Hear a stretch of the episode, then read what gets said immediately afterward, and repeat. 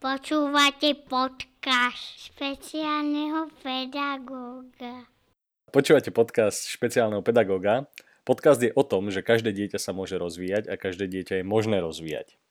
Moje meno je Peter Madlenga a v tomto podcaste sa budem rozprávať so špeciálnou pedagogičkou rozvoja dieťaťa Hankou Kolníkovou. Hanka, vitaj. Dobrý deň, prajem. V tomto podcaste, v tomto, tejto prvej časti sa budeme rozprávať a budeme viac menej rozoberať prvú časť knihy od e, Temple Grandinovej, ako to vidím ja. Poďakovanie patrí spoločnosti Future Horizon Incorporation, ktorá je vydavateľom kníh od Temple Grandin a od ktorej máme povolenie túto knihu verejne prezentovať a čítať z nej. Viac o vydavateľstve nájdete na našej stránke www.rozvojdieťaťa.sk Takže Hanka, prečo špeciálna pedagogika? Prečo si sa rozhodla byť špeciálny pedagóg? Dá sa povedať, že ja som sa do špeciálnej pedagogiky narodila. Moji rodičia v šiestich týždňoch zistili, že som dieťa so zrakovým znevýhodnením. Následne sa moja mamina musela stať úžasnou špeciálnou pedagogičkou.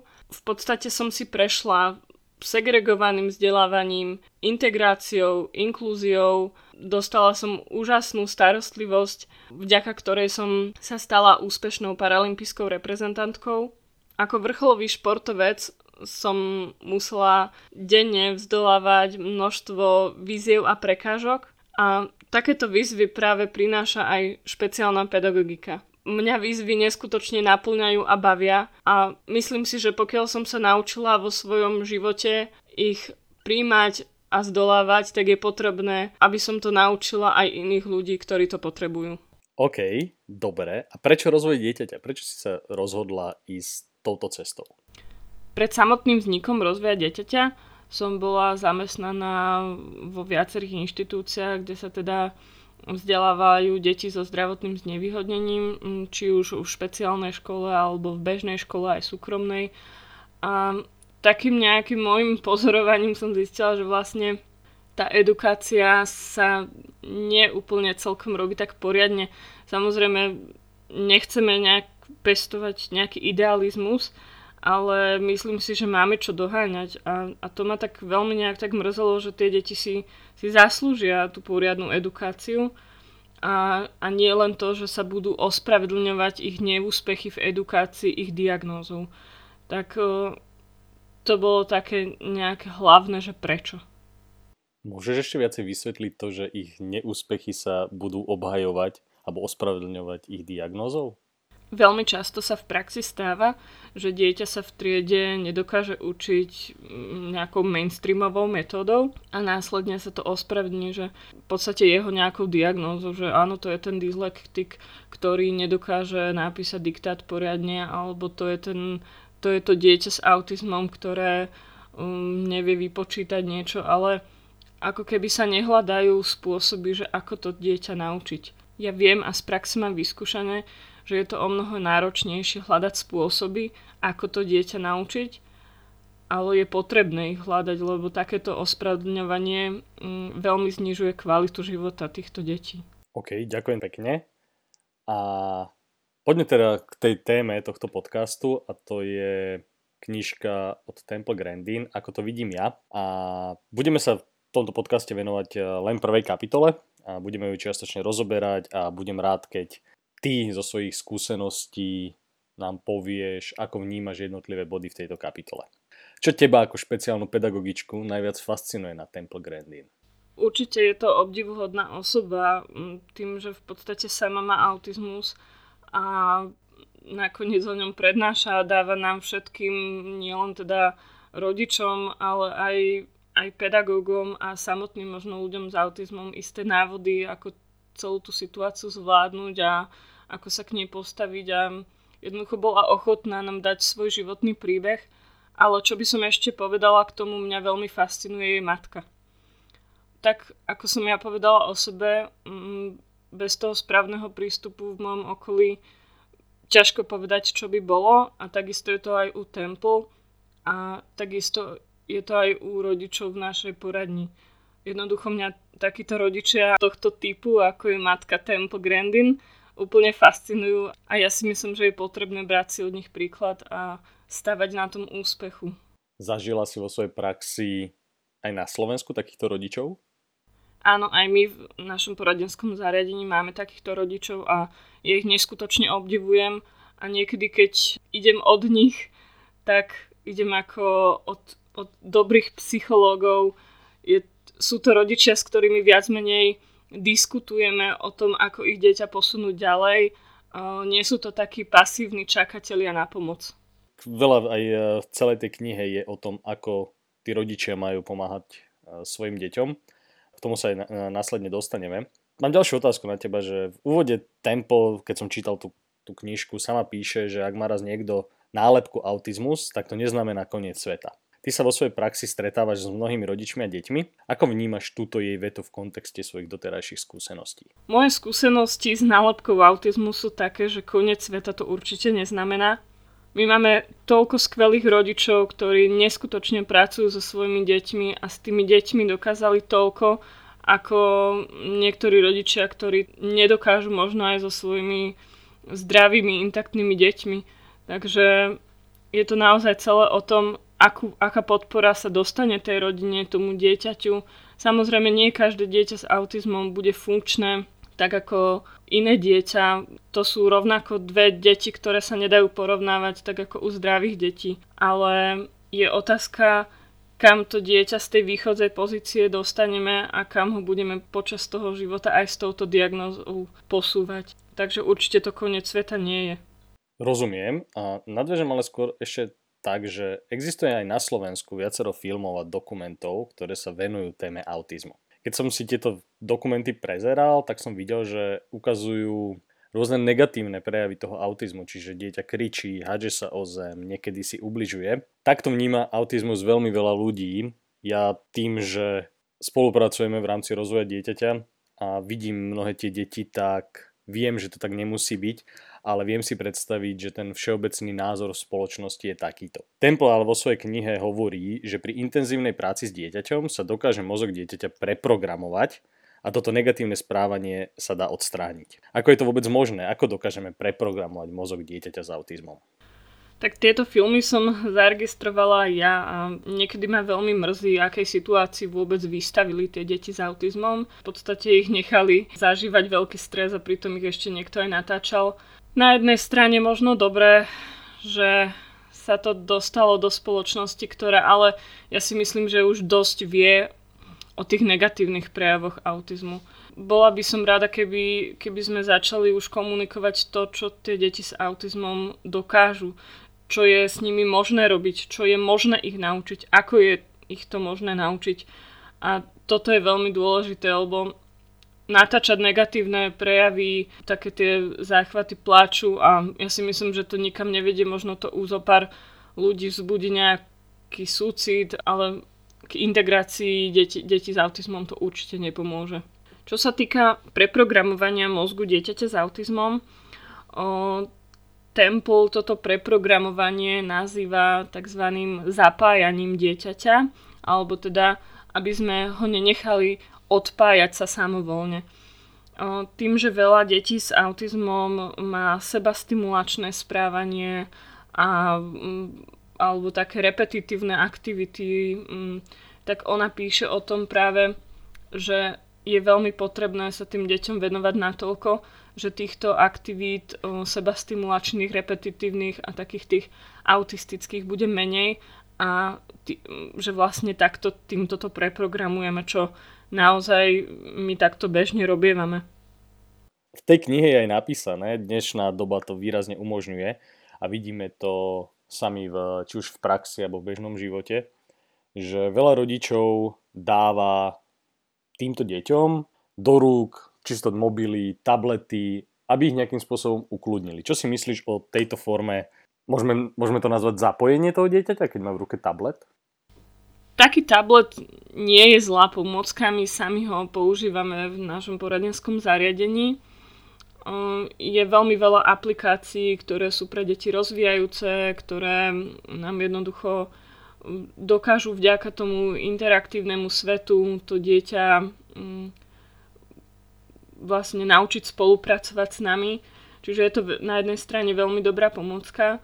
Na druhej strane sa v praxi stretávame s tým, že naozaj v niektorých rodinách tie deti používajú tablet úplne nefunkčne. V podstate veľmi často sa tieto zariadenia používajú na to, aby to dieťatko aspoň na chvíľku bolo schopné robiť niečo samé. Čo do jednej miery samozrejme, že ten rodič možno keď je doma sám, potrebuje niečo urobiť a preto tomu dieťaťu ten tablet dá. Na druhej strane potom to dieťa tablet vyžaduje a pokiaľ to ten rodič potom nevie ustriehnúť, tak sa nám veľmi často na tých tabletoch tie deti odpájajú práve. Ty sa hovorila o tom, že tá nálepka autizmus neznamená nič, že to dieťa sa v tom momente, keď získa tú diagnózu, nijak nezmení. A veľakrát sme sa stretli, aj ty, aj ja, keď som si hľadal aj na internete, a rôzne, rôzne, rôzne reči, hlavne od detských lekárov a Temple to presne vo svojej knihe píše, aby sa tí rodičia nedali uchlácholiť detským lekárom rôznymi rečami typu chlapci sa vyvíjajú neskôr ako dievčatá alebo nie všetky deti začínajú hovoriť v rovnakom veku. Ako vnímaš ty túto situáciu? Čo odporúčaš rodičom, aby robili, keď majú podozrenie, že niečo s ich dieťaťom nie je v poriadku? Tak ja odporúčam určite začať konať i hneď. Maximálne, čo sa môže stať, že im na diagnostike vyjde, že ich dieťa je v poriadku ale dôležité je, že keď, keď v podstate má autizmus alebo je to dieťa s autizmom, tak e, tá intervencia potom môže začať skôr. A v podstate v tomto prípade stratiť pol roka, rok, mesiac, e, týždne si nemôžeme dovoliť a je to v podstate hazardujeme s časom toho dieťaťa. Ja určite odporúčam začať rodičom konať čím skôr, keď vo vývine dieťaťa sa im niečo nezdá. A musím povedať, že už aj na Slovensku sa, sa hýbeme aj v tejto oblasti. Prednedávnom napríklad Bratislavský samozprávny kraj vydal taký informačný leták pre rodičov, že teda už aj pediatri disponujú screeningom na autizmus.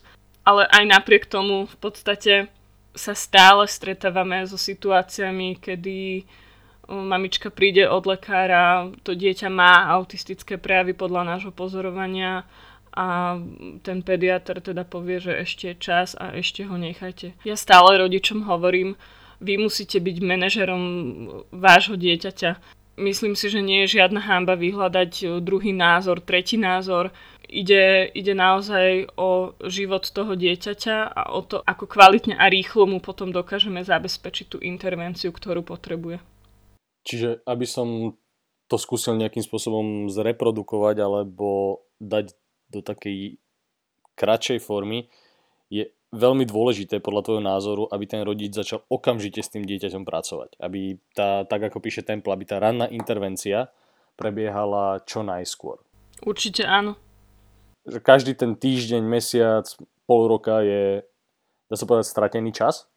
Je, je to vyhodený čas, kedy tí rodičia nevedia vlastne, čo je s tým dieťaťom. Jednak v tej rodine je nervozita, neistota a to dieťa si fixuje formy správania, ktoré nie sú úplne správne, pretože tí rodičia sami nám hovoria, že toto nie je v poriadku, my to na tom dieťati vidíme. Tak um, nevidíme potom dôvod, prečo by mali čakať.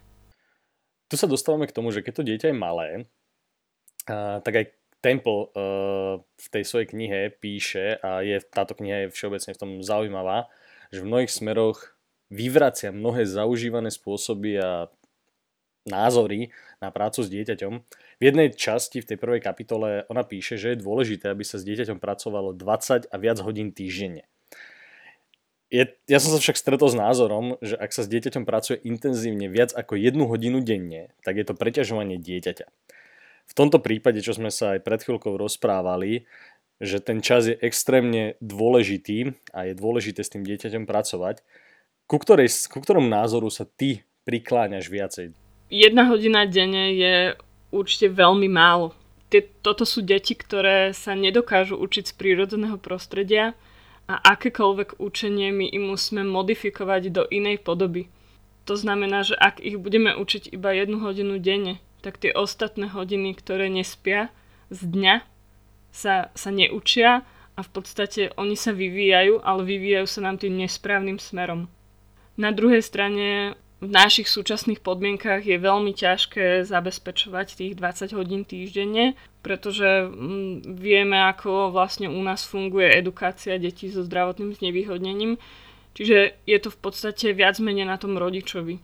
Samozrejme, Temple píše o tom v knihe a aj naši rodičia to tak robia, že dá sa to robiť rôznym dobrovoľníctvom, využívať terapie, ktoré už, či už si rodičia platia, niektoré im možno z časti aspoň hradí štát, ale tých je veľmi málo. Ono dá sa to, ale vo veľkej miere na to dopláca rodina tým, že, tým, že takmer vo všetkých týchto prípadoch príde o zamestnanie jeden z rodičov. A vieme asi, aké dostávajú príspevky od štátu, nejaké kompenzačné a tieto príspevky určite všetky nechajú na terapiách. Čiže je veľmi náročné pre toho rodiča pracovať s tým dieťaťom tých 20 hodín týždenne, keďže na Slovensku neexistuje veľa možností na to, ako ten rodič s tým dieťaťom môže pracovať. Správ- chápem to správne? Tak tí rodičia sú schopní a ochotní to robiť najmä vďaka tomu, že to dieťa je pre nich najväčšia motivácia, akú majú bez ohľadu na to, či tie financie majú, nemajú, či o tú prácu prídu alebo neprídu. A to je naozaj obdivuhodné. Ak je toto jediná pomoc toho dieťaťa, tak, tak je potrebné ju podstúpiť. Skúsim nadviazať na to, čo si, čo si hovorila o tom, že 20 hodín týždenne treba s dieťaťom pracovať. V celej prvej kapitole Temple rozpráva, ako ju rodičia, učitelia nútili robiť veci tak, ako bežné deti. Napríklad musela sa obliekať do sviatočných šiat a ísť do kostola, musela sa naučiť, ako sa správne správať pri stole, ako sa deliť s ostatnými deťmi o hračky, hojdačku, sánky. Jednoducho, rodičia nutili robiť veci, ktoré sa im nepáčili. V dnešnej dobe by sa to dalo nazvať skoro až týraním dieťaťa, pretože viem si predstaviť, že keď sa nutí dieťa s autizmom do nejakej činnosti, ktorá mu je nepríjemná, tak to vyvoláva rôzne tie negatívne formy správania. Čo si o takomto prístupe myslíš ty? Tak je pochopiteľné a samozrejme, že každé dieťa, keď do istej miery nutíme a, a to teda nie je len dieťa s autizmom, ale keď deti všeobecne nutíme robiť niečo, čo sa im nepáči, tak to spustí nejaké problémové správanie. Deti s autizmom majú často v repertoári a nejaké ťažšie formy problémového správania a s týmito formami je potrebné naučiť rodičov pracovať. Naučiť ich pracovať tak, aby tieto formy problémov správania dokázali odstraňovať a postupne eliminovať na minimum. To znamená, že je potrebné tie deti ťahať k tej norme, aby sa dokázali obliec do sviatočných šiat, aby dokázali ísť do kostola, aby dokázali čakať v obchode, aby dokázali podstupovať v podstate nejaký diskomfort rovnako ako ich rovesníci.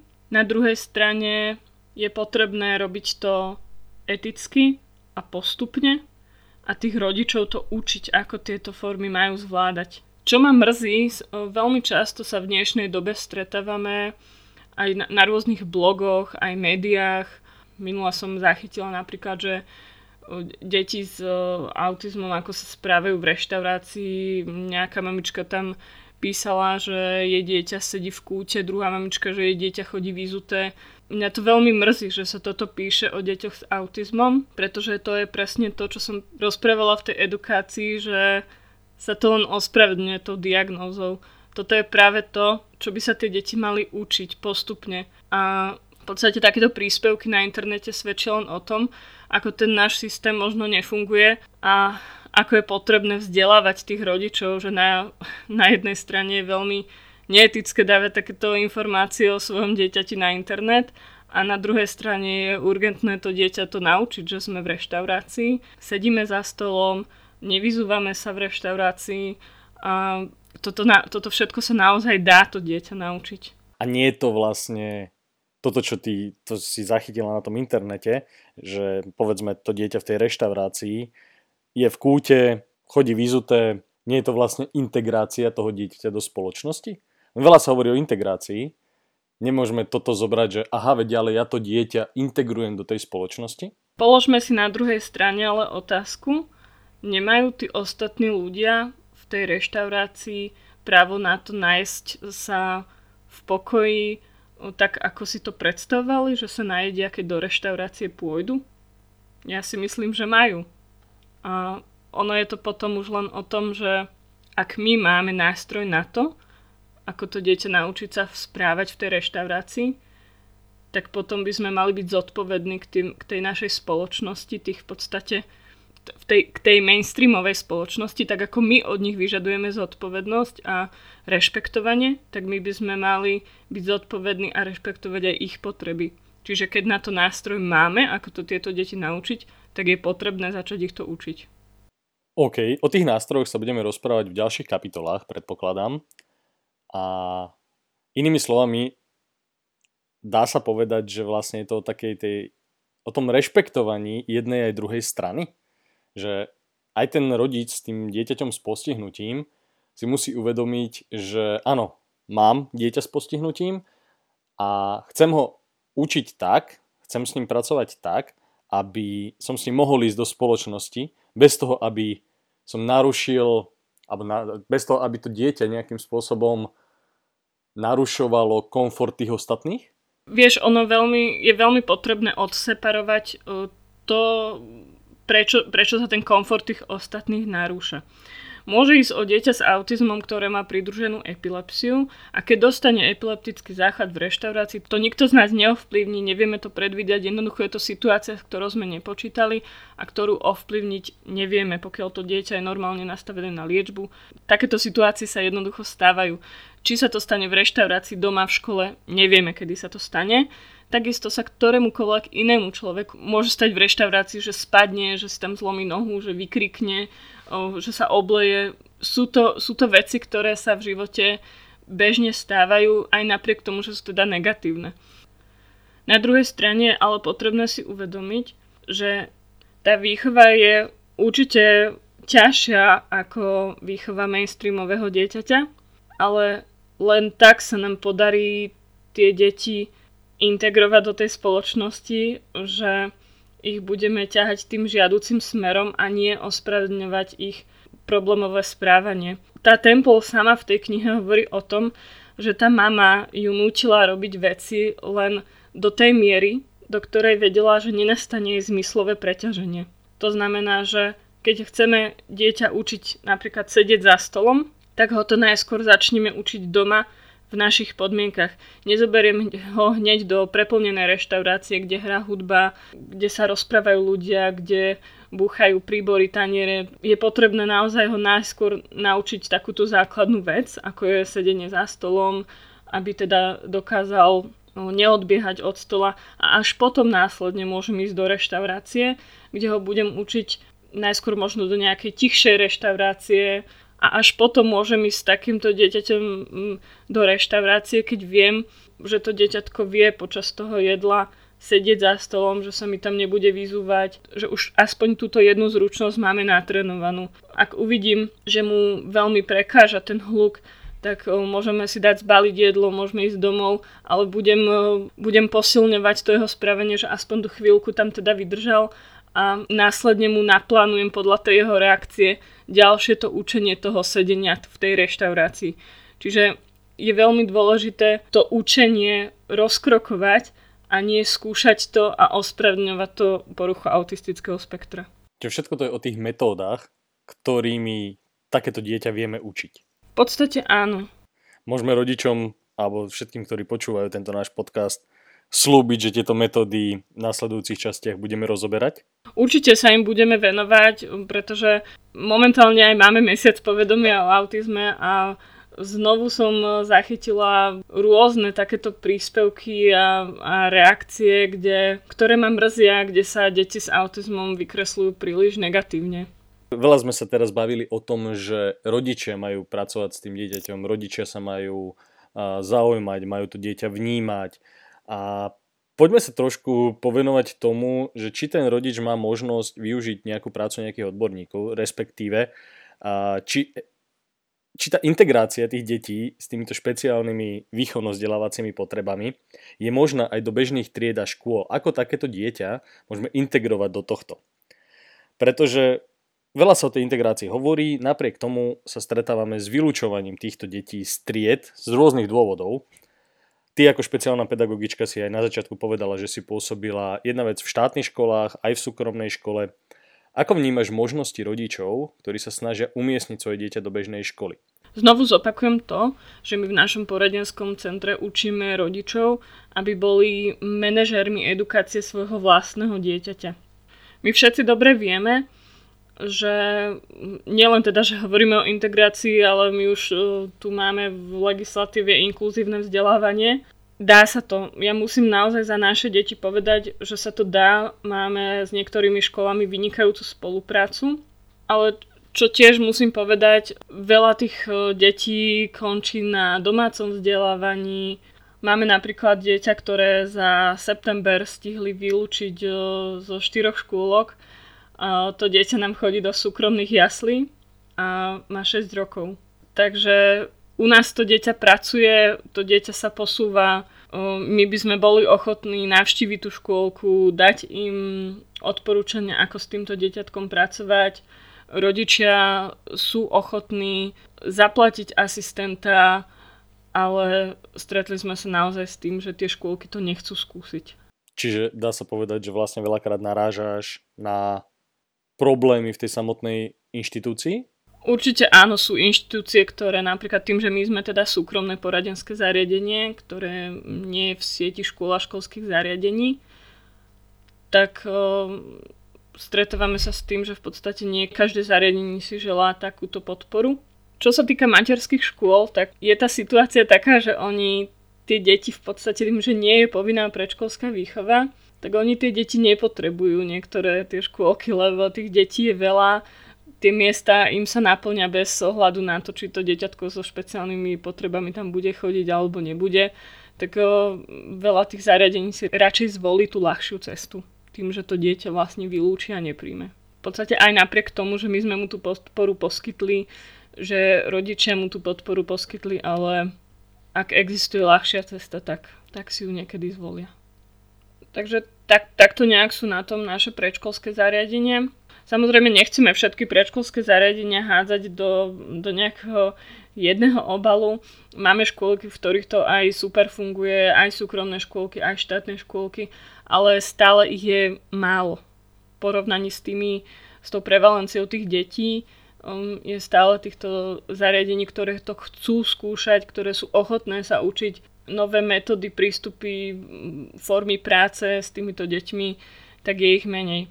V základných školách je situácia taká, um, že pokiaľ toto naše dieťatko zvláda aj s tým autizmom, tak akože integrované môže byť. Problém je, keď uh, keď nám niečo začne vybuchovať. Či už je to učenie alebo správanie, tak vtedy buď máme na škole niekoho, kto to dieťa tam chce zachrániť a ujme sa ho a je to pre ňoho výzva a začne teda ten integračný proces alebo to vzdelávanie robiť tak, ako by sa to malo robiť od prvého momentu a nečakať na ten výbuch a vtedy je šanca, že to naše dieťa sa na tej škole uchytí. Je ale problém, keď sa tohto dieťatka nikto neujme a znovu sa to začne hádzať celé na tú diagnózu. A preto nám deti končia na domácom vzdelávaní, pretože napríklad mali také problémové správanie, že ohrozili spolužiakov.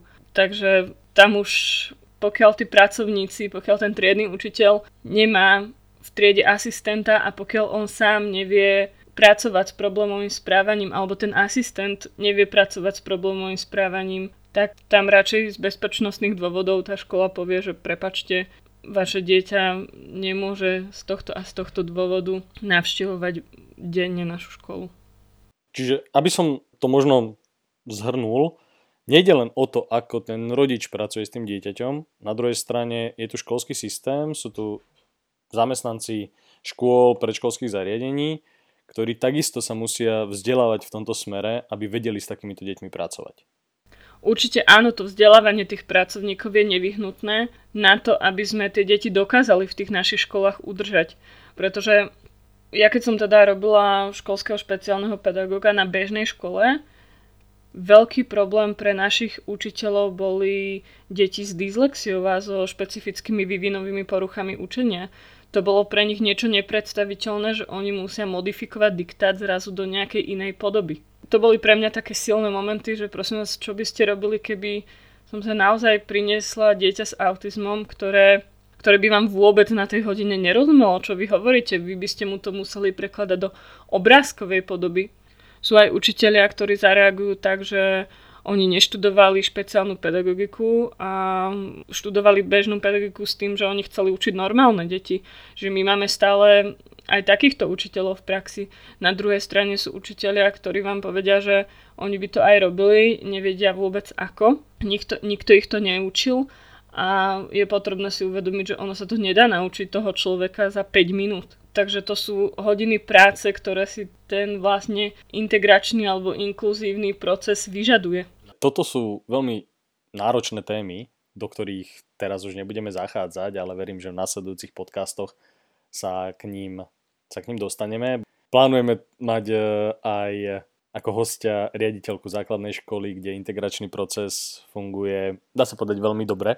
Aby som e, to nejak zhrnul, je to vlastne o tom, že ten rodič s tým dieťaťom musí začať pracovať hneď. Musí vnímať to svoje dieťa, aj cez tú optiku toho, že potrebuje viacej práce alebo potrebuje sa mu viacej venovať. Na druhej strane je dôležitá aj pomoc tých štátnych inštitúcií.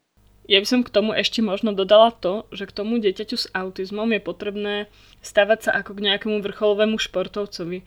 Že dosiahneme istý level, ale nesmieme sa s ním uspokojiť. A vždy tomu dieťaťu musíme nastaviť nový cieľ, ktorý jednoducho potrebujeme splniť. A taktiež je potrebné si uvedomiť, že pokiaľ to dieťa nebude mať okolo seba kvalitný realizačný tým, tak uh, pravdepodobne nám tú olympiádu nevyhrá a, a nebude dostatočne integrované alebo nebude, nebude schopné by sa vzdelávať inklúzii.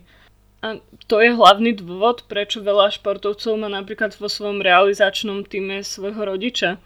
Takisto ja budem nesmierne rada, ak e, naše školy a školské zariadenia budú príjmať názory tých rodičov, budú, budú ich akceptovať. Dosť často sa stretávam s tým, že to dieťa sa vníma tak izolovane, ale budem nesmierne rada, ak naše školské zariadenia začnú rodičov akceptovať niekedy ako dokonca až rovnocenných odborníkov na tému autizmus. My naozaj máme rodičov, ktorí sú v tejto téme rovnako vzdelaní ako odborníci, takže ja si myslím, že je potrebné ich začať akceptovať a keď je potrebné, aby napríklad sa rodič stal asistentom učiteľa, tak ja nevidím v tom dôvod, prečo by sme mu to nemali umožniť. To je možné, lebo to, ten rodič to svoje dieťa pozná asi najlepšie. Pozná jeho reakcie, vie predvídať, čo sa asi stane. Čiže z toho, čo hovoríš, by aj školy a možno aj školské zariadenia mali dovoliť, aby ten rodič im vysvetlil, čo to dieťa potrebuje. Aby toho rodiča nebrali len ako rodiča toho dieťaťa, ale brali ho, môžem to povedať až tak, že brali ho ako člena toho re- realizačného týmu v tomto je ale úloha nás odborníkov taká, že my musíme zistiť, e, či ten rodič má na, na to dostatočné schopnosti a vedomosti. Ja vravím, že sú takí rodičia, nie sú to všetci rodičia. To znamená, že nejak plošne to tým rodičom dovoliť asi by nebolo úplne najlepšie, ale my máme dnes asistentov učiteľa, ktorými sú rodičia toho dieťaťa a funguje to úžasne v niektorých prípadoch. Bol to boj, kým sme to vy, vybojovali v tej škole, lebo samotný, napríklad jeden odborník mi povedal, že vzťah e, dieťa a rodič do školy nepatrí. Ja si myslím, že škola by mala vždy pracovať s rodinným prostredím, z ktorého to dieťa pochádza. A v zahraničí je úplne bežné, že rodičia na niektoré predmety dokonca chodia učiteľom pomáhať. Tak budem rada, ak sú tí rodičia schopní a sú to v podstate už hotoví, vyškolení ľudia, ak sa naučíme ich odbornosť a ich posilu používať. Vážení poslucháči, ďakujeme vám za pozornosť. V tejto prvej časti sme sa rozprávali o prvej kapitole knižky od Temple Grandinovej, ako to vidím ja, a dostali sme sa aj k tomu, ako fungujú školské zariadenia, predškolské zariadenia, aký je celý ten systém práce s dieťaťom s autizmom. A teším sa na ďalší podcast, kde budeme rozoberať druhú kapitolu z tejto knihy. V prípade, že vás náš podcast zaujal, tak nám môžete písať vaše otázky, podnety na mailovú adresu podcast.rozvojdieťaťa.sk A nezabudnite, každé dieťa sa môže rozvíjať a každé dieťa je možné rozvíjať. Touto sériou podcastov vás sprevádzam ja, Peter Madlenga a Hanka Kolníková, špeciálna pedagogička z rozvoja dieťaťa.